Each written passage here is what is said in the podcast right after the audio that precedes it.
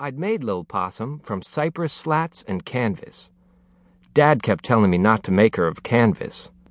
Not tough enough for the swamp, he said. He also warned that she wasn't balanced right, and I would dump as soon as I paddled hard or stood to pole her.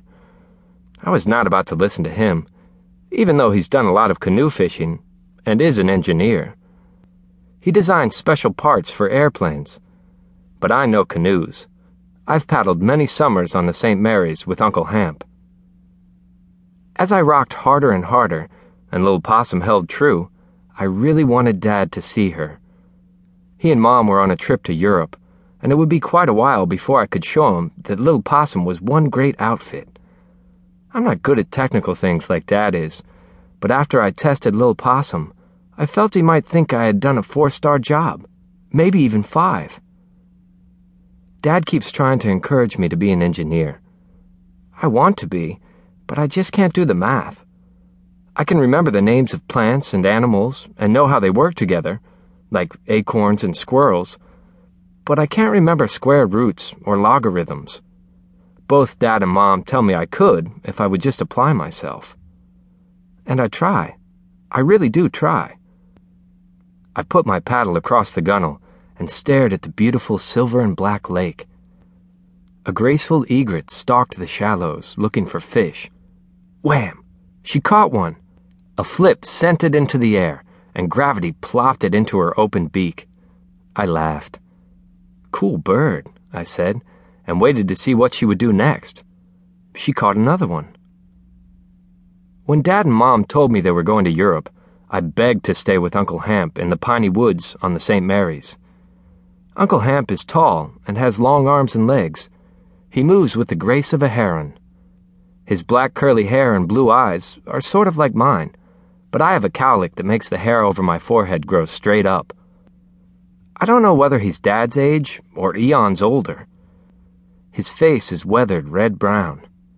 I like to be with him. When I visit him, we fish, watch birds, and collect plants. I also help him cut sugarcane, weed the vegetable garden, and hunt possums. I like Atlanta, where I live, but Uncle Hamp's Pinewood house on the river has always felt like home to me. Another reason I like to be with Uncle Hamp is that he's an easy roommate. He lets me explore and hang out along the river. He goes about his business and expects me to go about mine. He is up at dawn to cut cane or split lightwood. Some nights, when he goes hunting, he doesn't even come home. He sleeps in a hammock in the woods.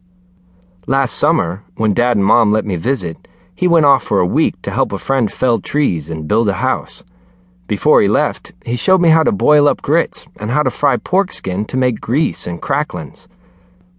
As soon as he was gone, I fed the hogs and stacked firewood. Then, feeling pretty good about myself, I launched a canoe and immediately caught a big bass. Something happened inside me. Instead of going back, I paddled west toward the swamp. The great Okefenokee Swamp was like a siren calling me. I looked back to note landmarks from my return. A dead tree, a huge pine. I smiled as I laid my eyes on Uncle Hamp's farm and his gray shingled house. The lawn was mostly crabgrass.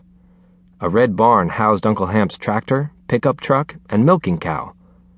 The chicken coop and syrup kiln could just be seen from the water, but the tool shed and pig pen could not.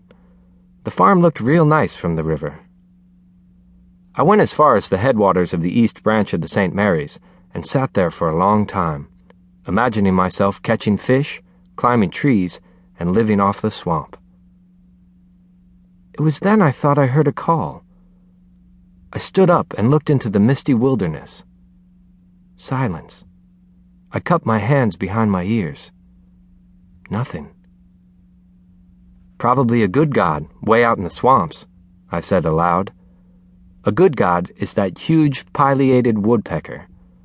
At least that's what they're called by Georgia crackers, folks like Uncle Hamp, whose great-greats were born and raised here. The woodpeckers stand almost 2 feet high and scare you out of your skin when they call to each other. Suddenly, the water roiled, and a monstrous bull alligator thrashed to the surface with a snapping turtle in his mouth. He swung his whole body from side to side like a huge...